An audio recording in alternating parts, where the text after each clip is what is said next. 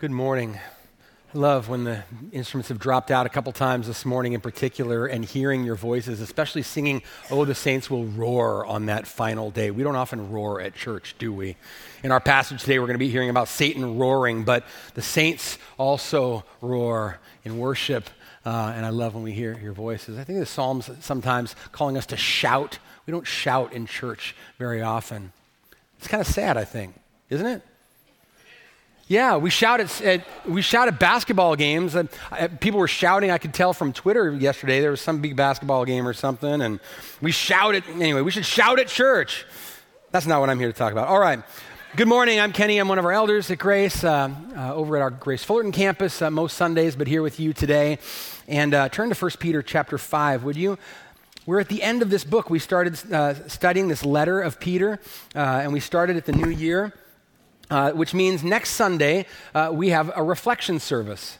Um, that might be a new phrase to you, a new term if you've been coming to uh, Grace since January.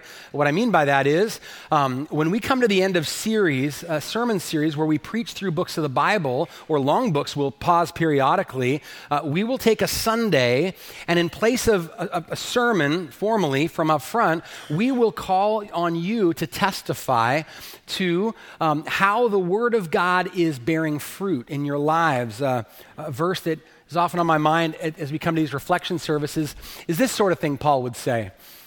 He tells these Christians in Thessalonica, We always ought to give thanks to God for you, brothers, as is right, because your faith is growing abundantly. And the love of every one of you for one another is increasing. If you pause and you think, first of all, he says, it is right to stop and give God thanks when faith increases and love abounds in the church in increasing measure. And how did Paul know about that? Well, people told stories, right? First of all, faith growing and love increasing was evident, and word got back to Paul, and he heard these stories, and it made him give thanks. And so that's what we're about with these reflection services that even that our faith would increase, our love would increase as we hear stories of how God's word is stirring that up in others. So I want to ask you this week to consider some homework, some really good homework. If you've been with us through this series, find some time to carve out and sit with First Peter, maybe read back through it in one sitting again. It only takes about 12 minutes maybe 15 if you're a slower reader like me. Um, uh, or go back through some of your old bulletins. Maybe you're the kind of person they're all right now stuffed in your Bible and they fall out every time you pick them up. Go back through some of your notes and pray. Say, Lord, how have you been increasing my faith and stirring uh, gospel love in my heart for the church and for the nations through this letter of Peter's? And Lord, might you have something you want me to share to encourage Grace La next Sunday in this service? Maybe you've never done that before, uh, but you might next week. So would you do that? Otherwise, we've been told there are stocks around here now. So otherwise, there will be punishment. Where are the stocks? Does anyone know? I don't know. Um, all right, so I want us to think back to the first Sunday we kicked off First Peter. Eric Twisselman preached, it, preached this passage for us, but we just chose to start at the end, if you remember. In part, he, well, he started with the intro, but he also started with verse 12 of chapter 5. Look at it. At the close of Peter's letter, Peter actually tells us flat out why he wrote the letter. And it was this He says, uh, I have written briefly to you, exhorting and declaring that this, you could underline that word, this is the true grace of God. Stand firm in it. This is the true grace of God. In other words, everything I've been talking about in this letter, this is the true grace of God, despite appearances. He wants Christians to understand what all is included until Jesus comes back in the true grace of God or the true blessing of God, right? If you're standing in the grace of God, that means you're standing in the place of His blessing, right? So grace is God blessing you and working for your good in your life, your undeserved good. And Peter, at the end of his letter, says, I've written so that you really understand what all is included in the blessings of God which got me thinking about um, social media and hashtag blessed. All of you who maybe use Instagram or Twitter or Facebook or Snapchat if you're younger, um, hashtag blessed is one of the most ubiquitous uh, hashtags on social media. Um, it's stamped on all sorts of stuff. I looked at Instagram on Thursday, and as of Thursday, uh, over half a billion photos were stamped hashtag blessed. 54 plus billion pictures. And I scrolled through the feed of Instagram's hashtag blessed, and they were as you would expect. They were by and large all the sweetest moments in life, right? vacation spots from the balcony in Hawaii, and graduations, and engagements, and wedding pictures, and newborn babies, and gourmet donuts, and latte, a lot of latte art. There's a lot of latte art. You were really blessed if you got a really pretty foam on the top of your, your coffee. But simple pleasures and, and, and big joys and, and, and, and those things are hashtag blessed usually. On Twitter, uh, tweets tend to be dominated by all the good news announcements of life, right? Gra- I graduated. I got that job. I got that promotion. I got a new car. I got that blank, you know? Um, I'm in a relationship. Uh, hashtag blessed. Now, I don't want to disparage any of those things. Even, even cronuts can deserve a hashtag blessed because they're a tasty thing in the world, an undeserved good that I can experience even though I'm a sinner in a fallen world. All those things are gifts of God and they're good, and we should give thanks to them, to God for them, shouldn't we? So, I don't want to throw all that out and just be a curmudgeon. But when Peter says in verse 12, I've written so that you might know that this is the true grace of God, he's not thinking of cronuts and newborn babies and graduations and good news. He's thinking about some hard things, isn't he? Peter doesn't have a Twitter feed, but I decided to take license here and imagine it by way of helping us reflect back through 1 Peter. What has Peter been stamping hashtag blessed on for us in this letter? Here we go. That's his, his account right there. You follow him this afternoon if you'd like. Um, but seriously, this is right out of Peter's mouth, from his pen. When you're grieved by various trials to test the genuineness of your faith, hashtag blessed. That's what he said. He didn't say hashtag. When mindful of God, keeping God in mind, you endure sorrow while suffering unjustly. Blessed. When you do good and suffer for it, blessed. When you refuse to repay evil for evil or reviling for reviling, but instead of just holding it back and not giving that, you bless, hashtag blessed. When you're zealous for what's good, but you suffer for righteousness' sake, blessed. When you're slandered and reviled for your good behavior in Christ, following the Lord, seeking to obey Him and honor Him with your life, and you're slandered for it, blessed.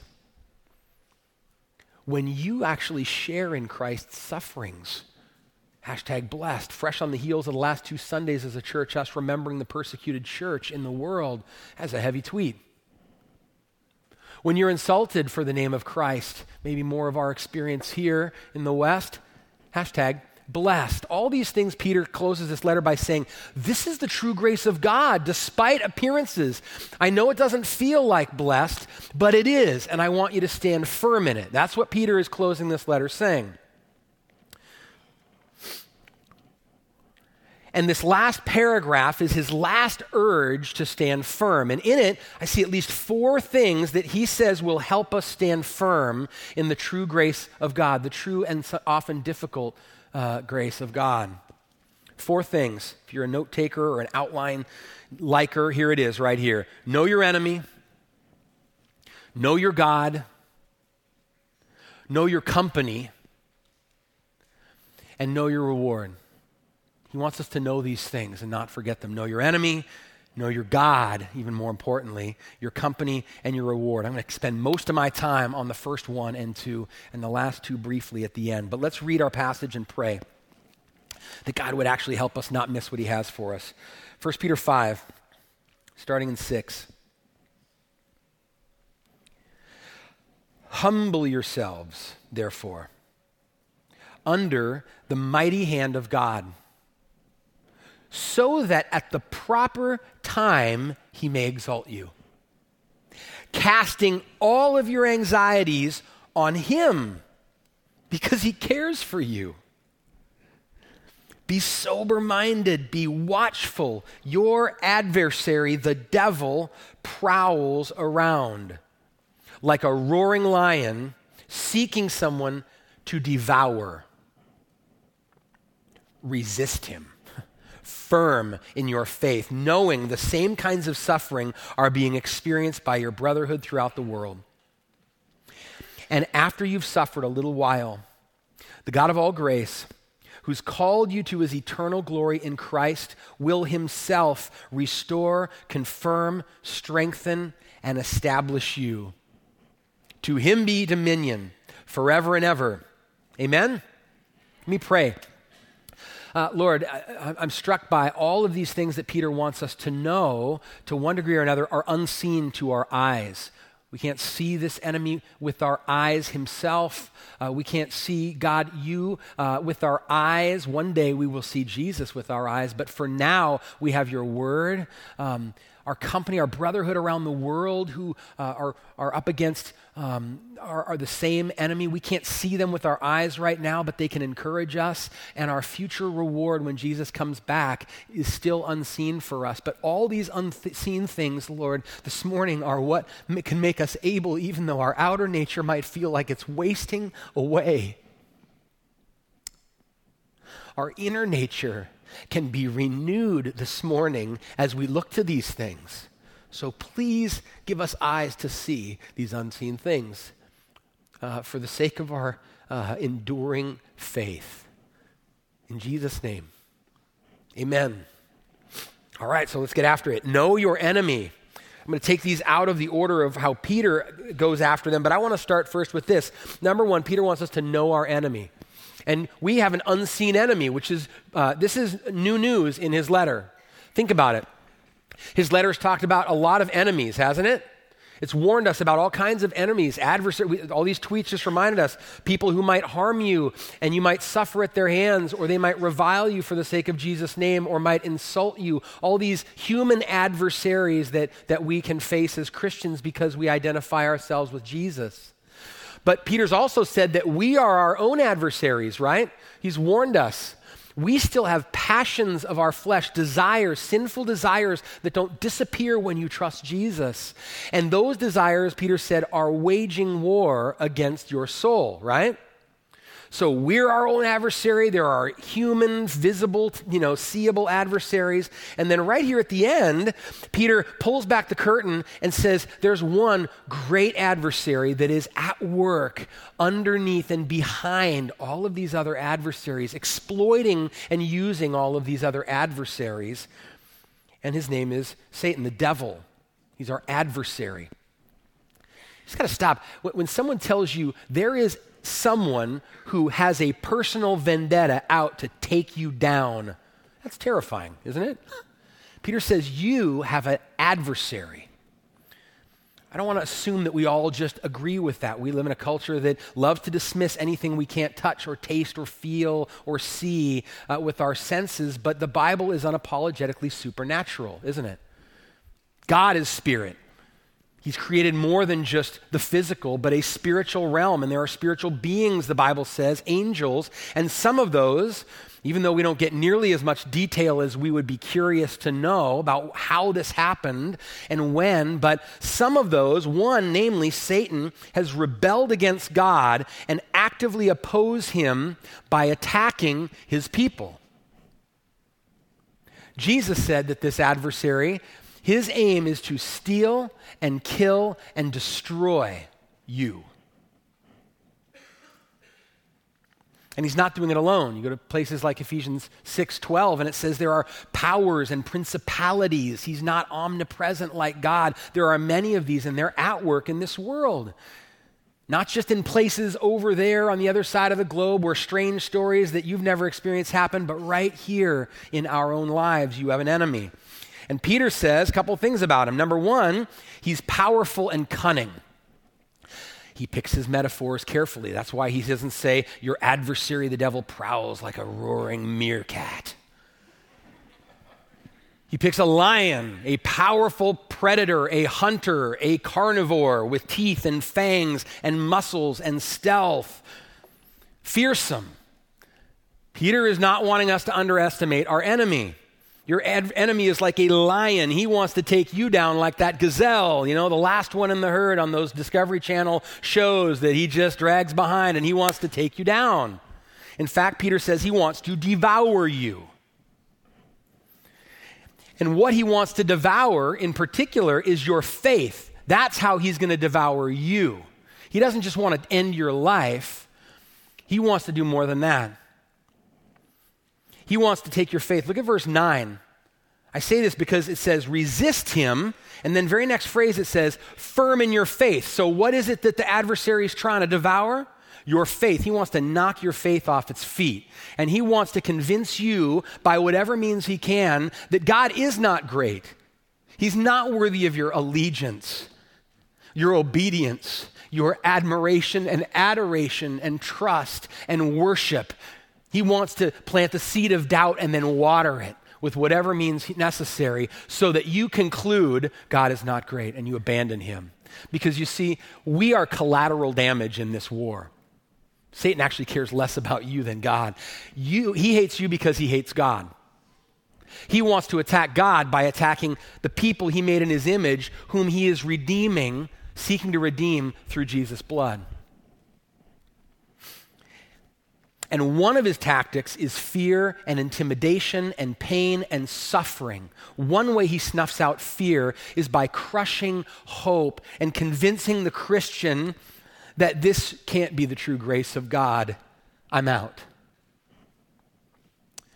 persecuted church Sunday the last two weeks. For us in Fullerton, it was last Sunday. Reminded of this, right? Satan's roars are much like First Peter's original audience. The roars were threats and intimidation and violence and persecution. But the devil isn't a one trick pony. I know he's a lion, mixing metaphors, but he doesn't have one tactic. That's one way he snuffs out faith. But I was struck that here, I think for us, he has some co- covert ways of trying to devour our faith. You know, last Sunday night at the evening of prayer for the persecuted church, my daughter Lily Mae and I were in a small group going around to the various little media stations. And, and in the room that told the story of a woman from Eritrea named Helen, Christian woman who she didn't have any copies of the scripture left physically, but the guards realized she has it memorized and she's still talking about it. And uh, the guy's telling her story, retelling it, and says, The guard said, You know what? We're just going to have to beat that scripture out of your head. And they pummeled her with sticks. Meanwhile, she told them, I don't hate you. But as I was watching this, this was my thought process. At first, I thought, Satan's behind that. He wants to snuff out that woman's faith with fear and pain and terror. And I thought, thank God I don't live in a dangerous place like that. I'm sitting there, and the very next thought I had was if I think that because I'm safe from beatings and imprisonment, that I'm safe from my enemy, I'm fooling myself.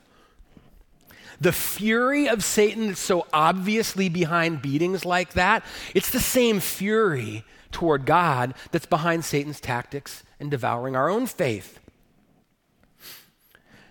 You might know Satan can devour your faith with comfort and luxury and hobbies and entertainment and all sorts of good hashtag blessed things that we turn into idols, like relationships and spouses and children and vacations and retirement. He's m- more than happy to use all of that for you to just decide that God is irrelevant or peripheral as he is to beat it out of you. In fact, maybe he's happier because it's more covert. Who knows if he's more successful with this? But this is what we're up against. He's devouring our faith. Peter had seen one particular man, this rich young man, come to Jesus earnestly saying, How do I inherit eternal life? And Jesus invites him to follow him. And he says, Just sell your possessions, come follow me. You're almost there, buddy. And Peter watched that guy go away sad because he had a great many possessions. Devoured. Enemy happy. Paul says to Timothy, the love of money is the root of many evils. It's through this craving that some have wandered away from the faith and pierced themselves with many pangs, devoured. Our enemy's cunning. He's got lots of options. He's been around a long time, a lot longer than you and me. He's seen it all. So let's not underestimate him. On the other hand, I want to say a word about overestimating him as well. Let's not overestimate the devil. We all know, right? I hope that they're not equal forces clashing like Superman and Batman. I didn't see the movie, I don't know who wins. They're not equal. Satan's not omnipresent, he's not everywhere, he's not all knowing. He's not all powerful like God. He cannot do everything and anything he wants. Like that picture, he's leashed. We sang, Martin Luther got it right, the Prince of Darkness, grim. We tremble not for him.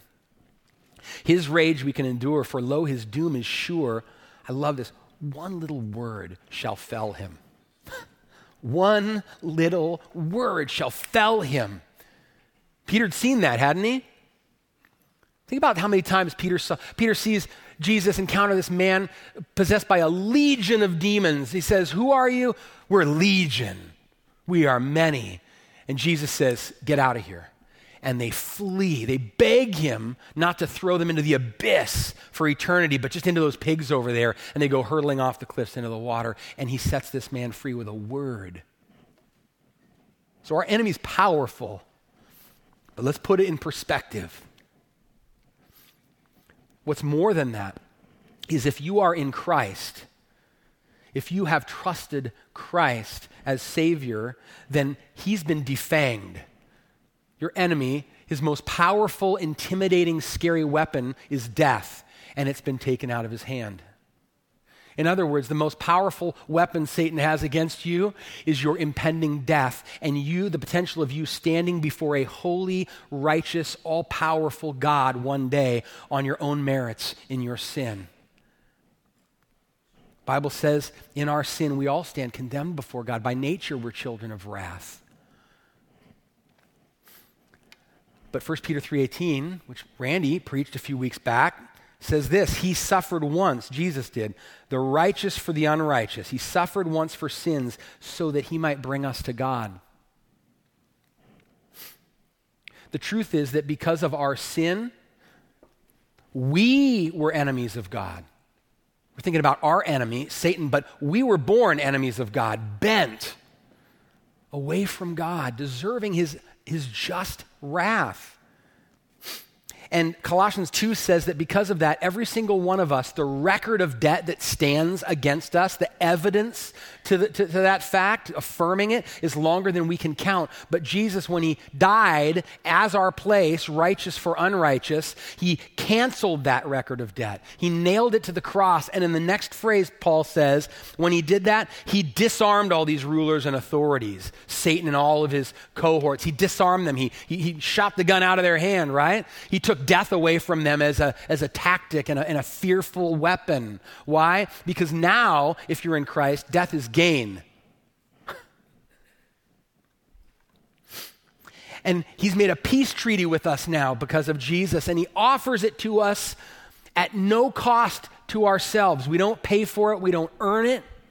He says, You know what you do? You surrender, you admit your helplessness to me, God you acknowledge that the only way that you might stand one day before me and instead of with fear, with joy, is if another takes your place. And you turn from your sin and you ask God to be merciful and forgive you in Jesus' name.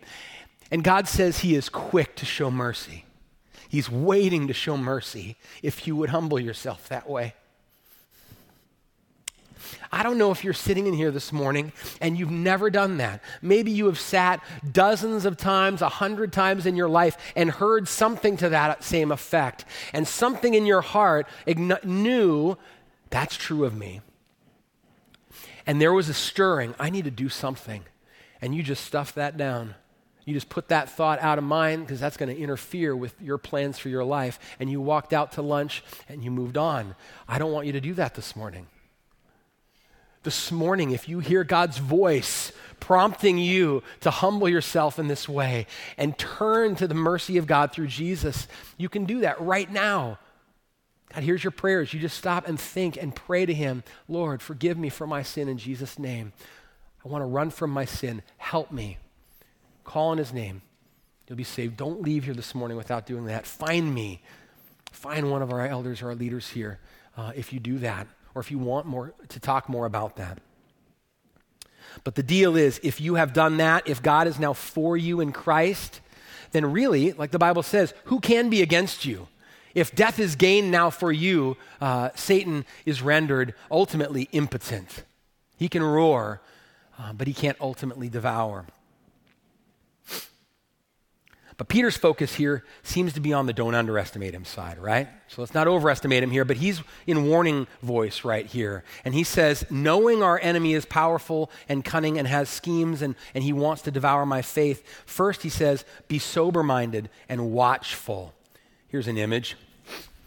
Two weeks ago, I think in God's providence, I came across a YouTube video. Sometimes YouTube videos are the plan of God. I, two weeks ago, I, I, I, saw this video and the title uh, intrigued me. I'll tell you in a minute, but I clicked on it. And this guy is a big cats trainer. He's got this shelter called Big Cats Rescue uh, Shelter. And all these enclosures like this with lions and tigers and jaguars and, and cheetahs. And he's rescued them and rehabilitated them and, and gotten them healthy again and trained them. And he can walk into their cages and pet them and interact with them. And I mean, they, they recognize that he's the trainer. But he made this two minute video where he went to every one of these enclosures, and each one he just sort of sat down right outside and pretended like he was tying his shoe or, or eating a sandwich or something. And without fail, every one of these cats, their head perked up when they saw his head turn around and they sort of snuck down behind trees and rocks and stuff. And every one of them got right up to that fence and lunged at the fence at their trainer. And the title of this video was Never Turn Your Back on a Big Cat. I take his word for it. Well, Peter's word for us is never turn your back on your enemy. That's what be sober and watchful is getting at.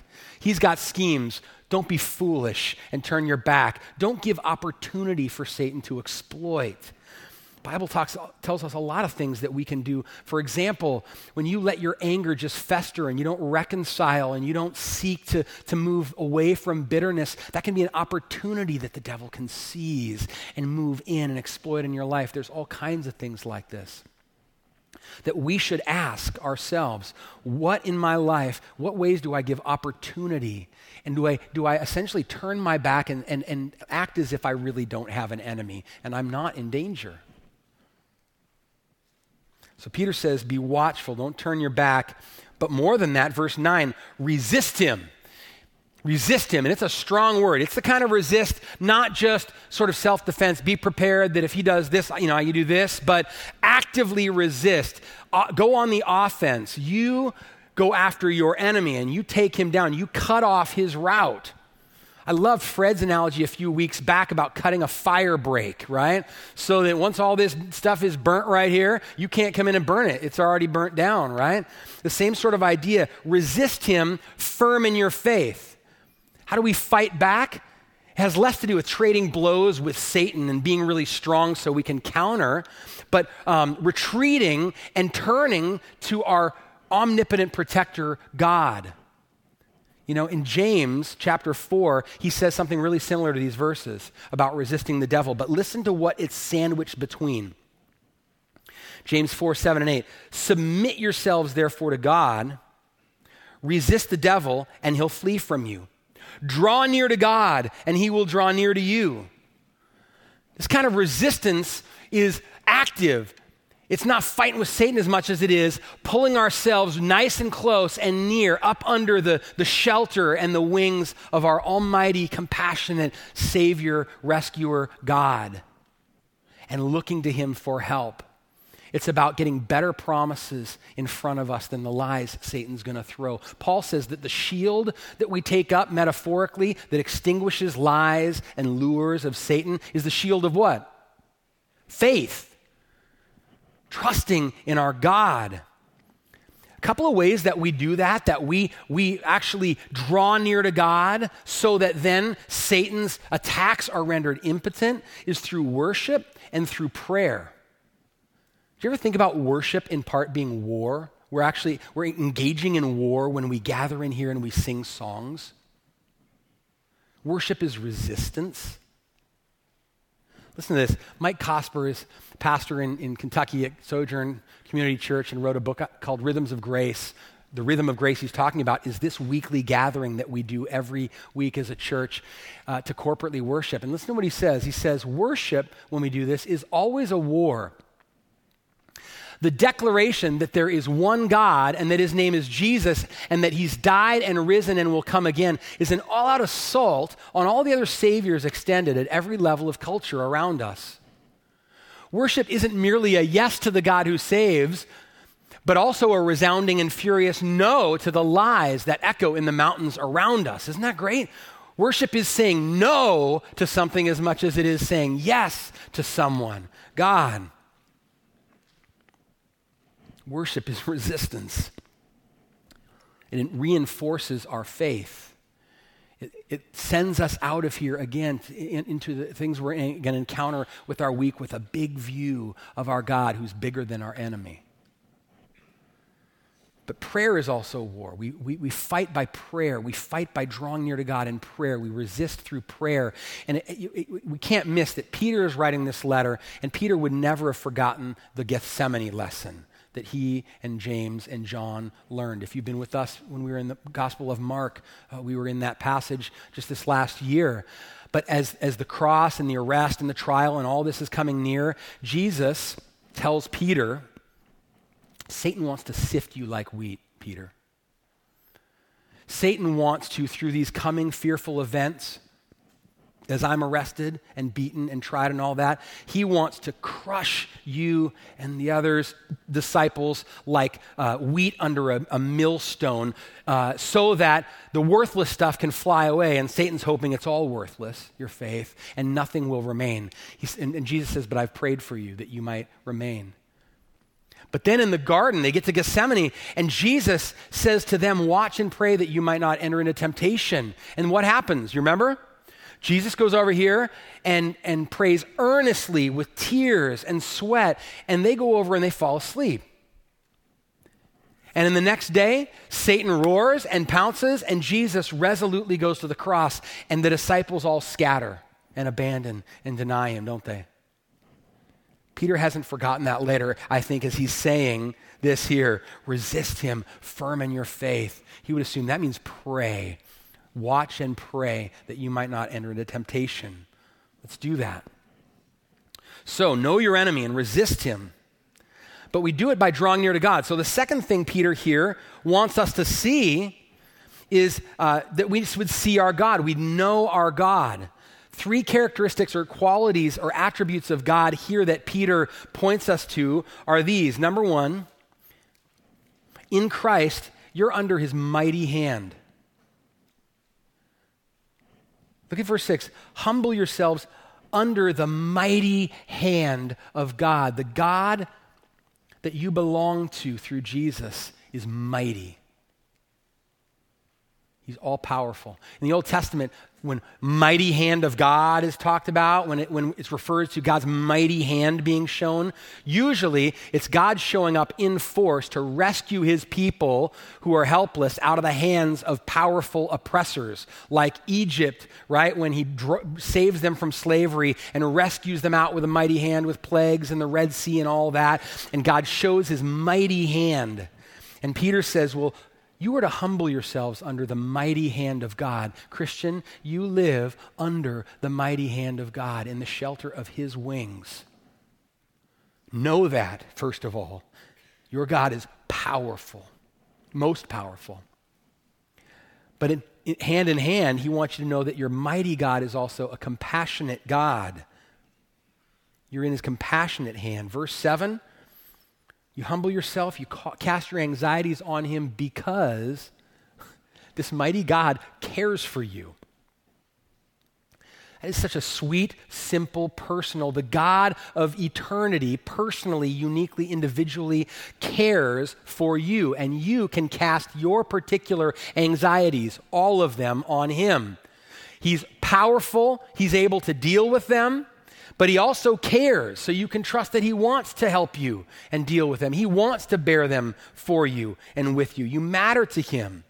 We're going to sing at the end of this service this beautiful hymn text. We've sung it here, I think, before, but one of the lines is um, That gracious hand on which I live does life and time and death command and has eternal joys to give.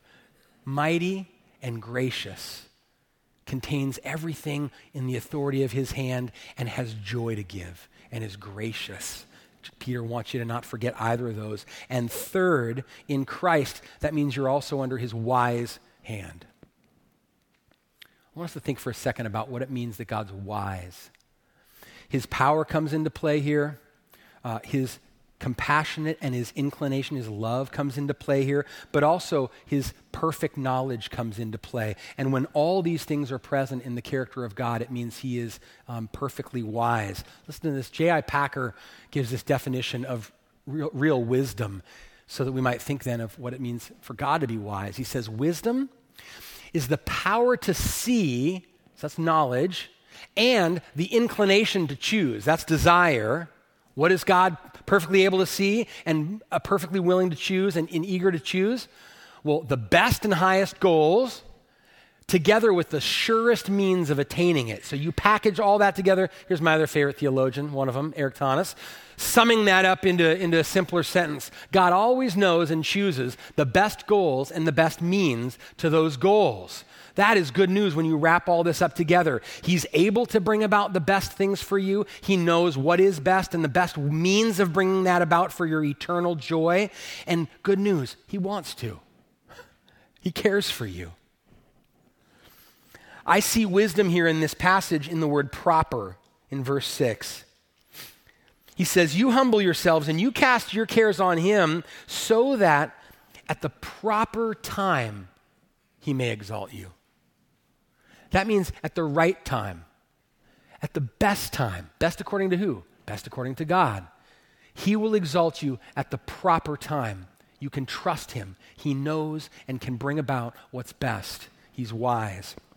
And in light of that, we are to trust him. So, knowing Christ, uh, in Christ, you're under his mighty, compassionate, wise hand, he says, humble yourselves. Cast your cares on him. You know, worry is a form of pride. It doesn't seem that way. Pride can look like foolish overconfidence that I got this. I'm in control of my life. I'm not worried because I've got this. But pride can also look like worry because worry at its root is saying, unless I can be sure that I've got this, and can see for sure how this is all going to work out and have a guarantee in writing, I can't be at rest. I can't take you at your word, God. And that's pride.